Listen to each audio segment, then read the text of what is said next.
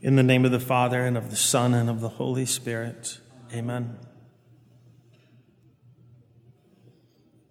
This morning, when we would have been in the cathedral for the Chrism Mass with all the priests of the diocese, most importantly, with our bishop,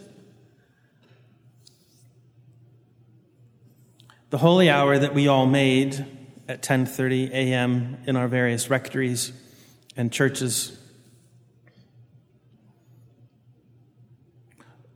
was a moment when I kept the same intention that I always do at Chrism Mass, which is for nostris fratres absentibus, for those brothers of ours who are not present for whatever reason.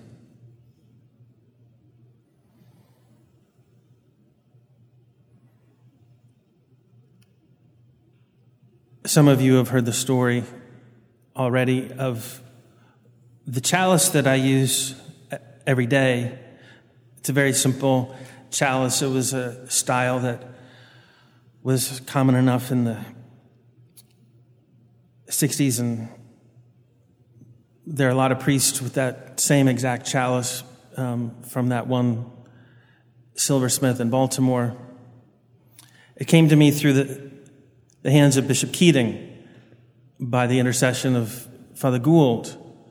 The chalice had belonged to my childhood pastor, Monsignor Reinecke. I had served his Mass many, many times. And the funeral Mass after his suicide was the, uh, the first real deep personal loss of my life that happened in the summer of 92. I just graduated from the university.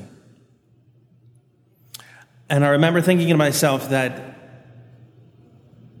if I enter the seminary, if I end up becoming a priest, I'm going to ask the bishop to be able to have Monsignor Reinecke's chalice.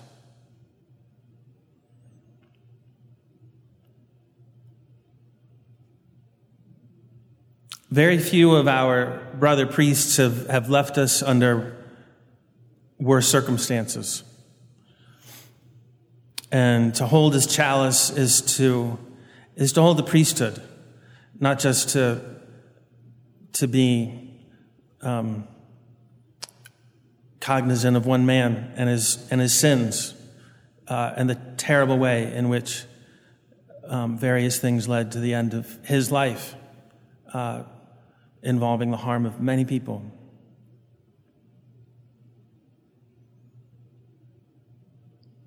It's a reminder that the that what precedes us, good or ill, is meant for our sanctification. I would keep track uh, as a youngster. I, I started thinking about the priesthood when I was eight years old, I think third grade. And there were those priests who inspired me to desire to become a priest like, like them. And there were those priests who, very differently, inspired me to be a priest very much unlike them. But, they, but in no way was I, was I deterred it only made me want to be a priest even more, but to be a good one.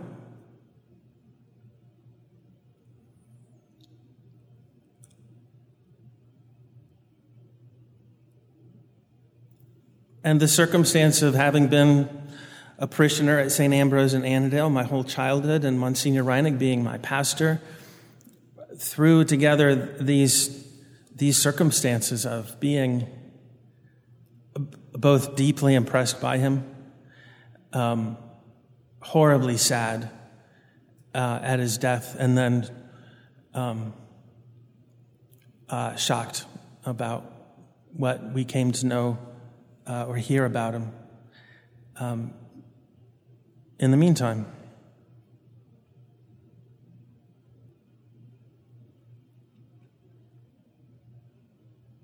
And so I Today is a day that begins with uh, sad thoughts. Um, we have many brothers who are who are in deep need of our prayers, and there are many good, faithful uh, who who pray for us, uh, who pray for us and tell us, who pray for us um, without our even knowing about it. It can be overwhelming.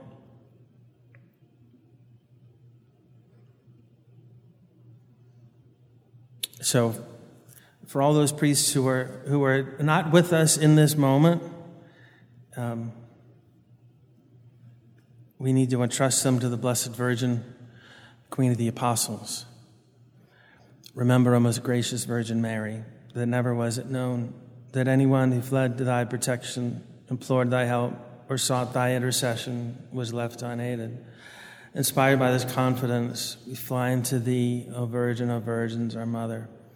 To thee do we come, before thee we stand, sinful and sorrowful. O Mother of the Word incarnate, despise not our petitions, but in thy mercy hear and answer us. Amen.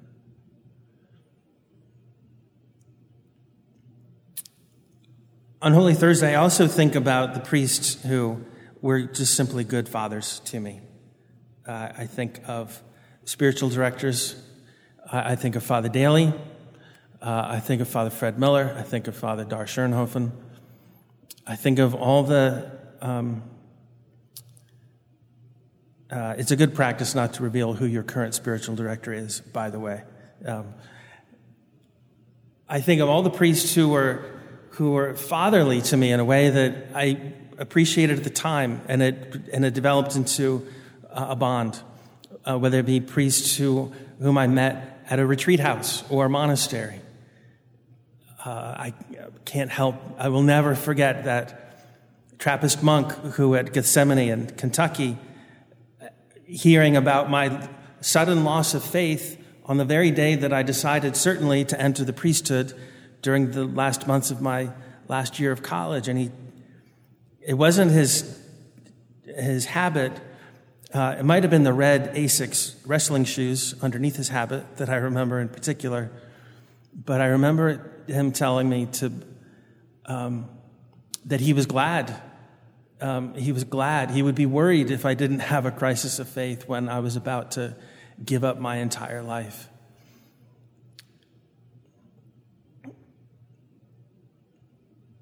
Other great priests who have, who have been um, in a singular way, on, in, a, in a day, in a moment, or over the course of a long period of time. Uh, I think of the great, um, the great priests who not only taught theology or scripture, but taught what it means to be priests. I, I think of my brother, um, and uh, and so many others. We we have a huge debt of gratitude to, to all those priests who have, who have helped us up until now. In particular, the, the, priest who, the priest who baptized you, the priests who have heard your confessions, the priests who have um, given you counsel, the bishops. Now I'm speaking to, to my brother priest, the bishops who, who brought you into the into the ordained life, the, the bishop who ordained you a deacon, the bishop who ordained you a priest.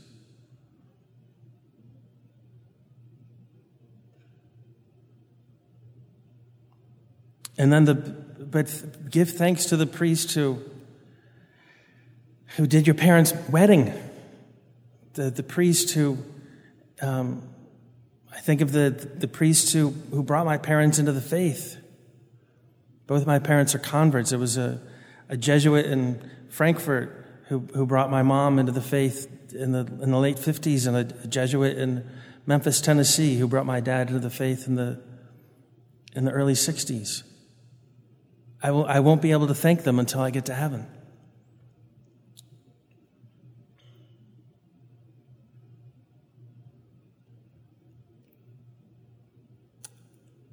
I did um, for the, maybe for the first time, I, I went through a list of all the priests who have ever served um, under my care.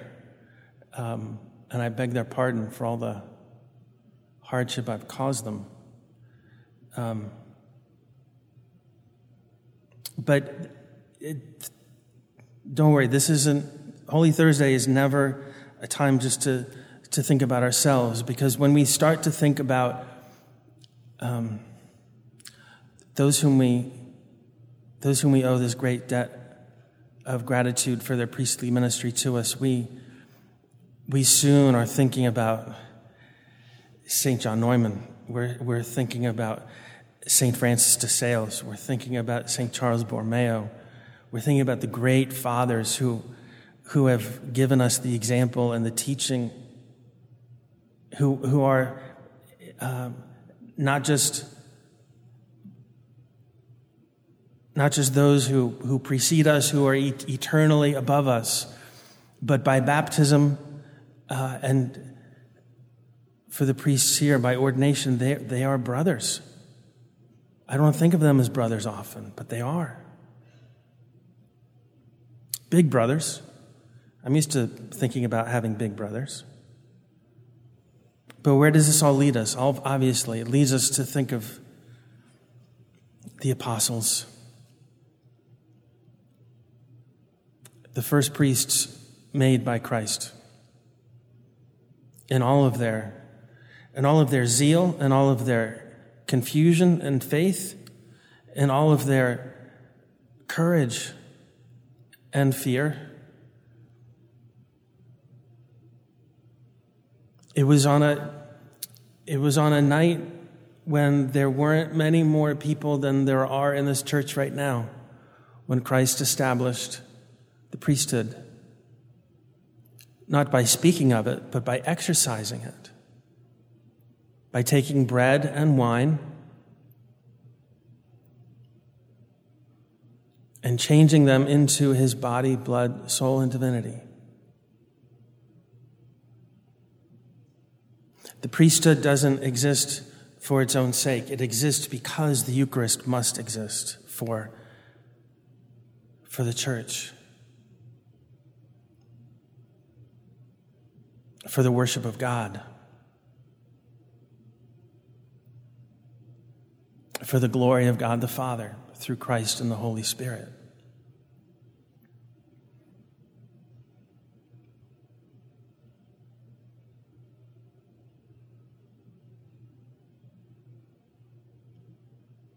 Something fitting then is on our minds when we, when we see an altar and just a few people.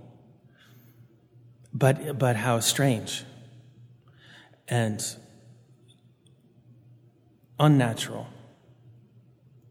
that the faithful aren't here filling up all the pews.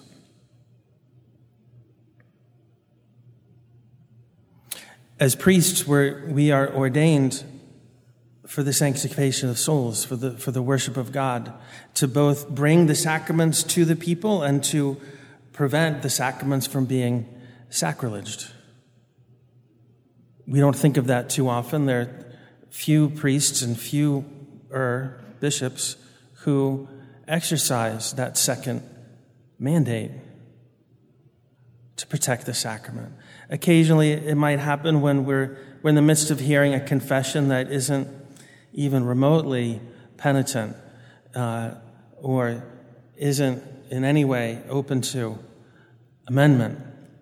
And we might have to tell someone, I'm going to pray for you, and I'm going to give you a blessing, and I'm going to hope that the next time you come back, I can give you absolution because you're ready to make a complete confession. Occasionally that happens. But now in this strange time, we're protecting, we're protecting everyone from the Holy Eucharist in a manner of speaking. It's, it's among other things, it's time to, to consider how there are people that should not be receiving Holy Communion. And it's our duty to find the way to explain it to them. They, they're not coming to church every Sunday. Or they're, there's, there are other mortal sins that, that are part of their life and they haven't repented and haven't been absolved yet.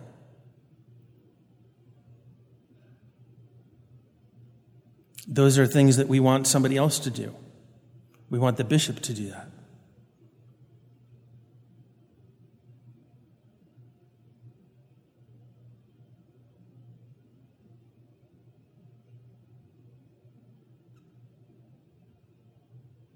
Our Lord entrusts himself to a priest like a mother receives a newborn baby, and he, he knows, I am totally unworthy of this, and I can't believe our Lord has done this, that he has, he has given himself to me.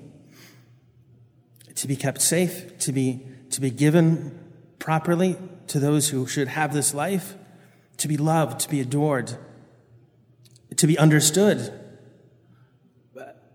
to know that, that through this we are worshiping God the Father.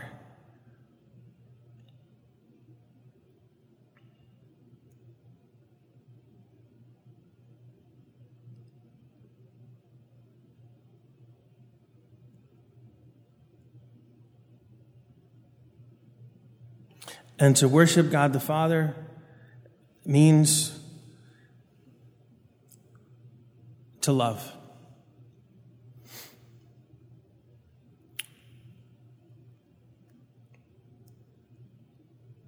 Now for part two of the homily, but it's a lot shorter than part one. Holy Thursday is not just about the Chrism Mass. The Mass of the Lord's Supper is about the priesthood and the Holy Eucharist, and is about the commandment to love. Of, of course, Holy Thursday isn't just simply about fraternal love. It's not about, it's not just about even agape. It's not just about love. It is about the worship of God, but we can't worship God without, without love, without loving Him, without loving each other. There's no washing of the feet, there's no mandatum today by decree of the Holy Father.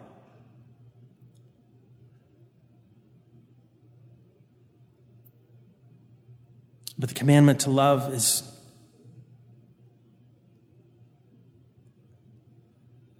urgent.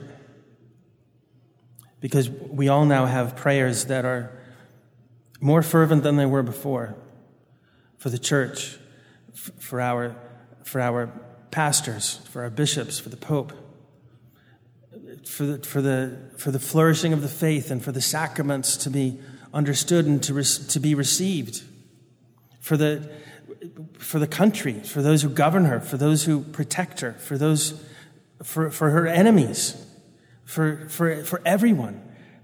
And, and, and these fervent prayers, these urgent prayers, aren't heard unless, unless they're accompanied by love. God hears us, of course, but our prayers aren't pleasing unless, unless they are accompanied by love, unless we love the person we're praying for. So, as, as much as we have many people who desire to receive the sacraments, who desire to be able to come to church in large numbers,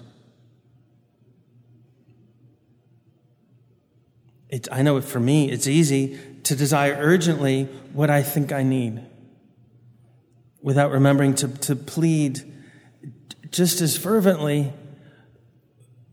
for others, for other parishes, for the, for the diocese, for their families, for their countries. There's a proper priority to, to love one's own, to care for one's own.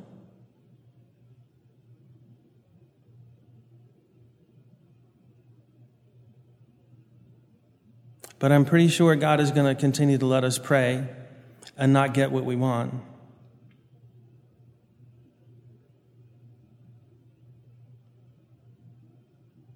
Until we love.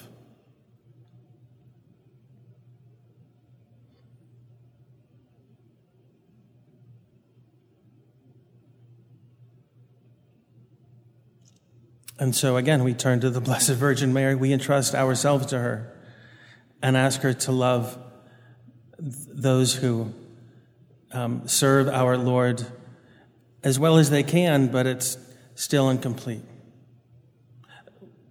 She loves even those who assist our Lord, but with um, mixed motives. She's still the queen and the mother of, of those who love our Lord but have who have shallow roots. And she can teach us how to love those who, who put the nails into his wrists and who pierced his side.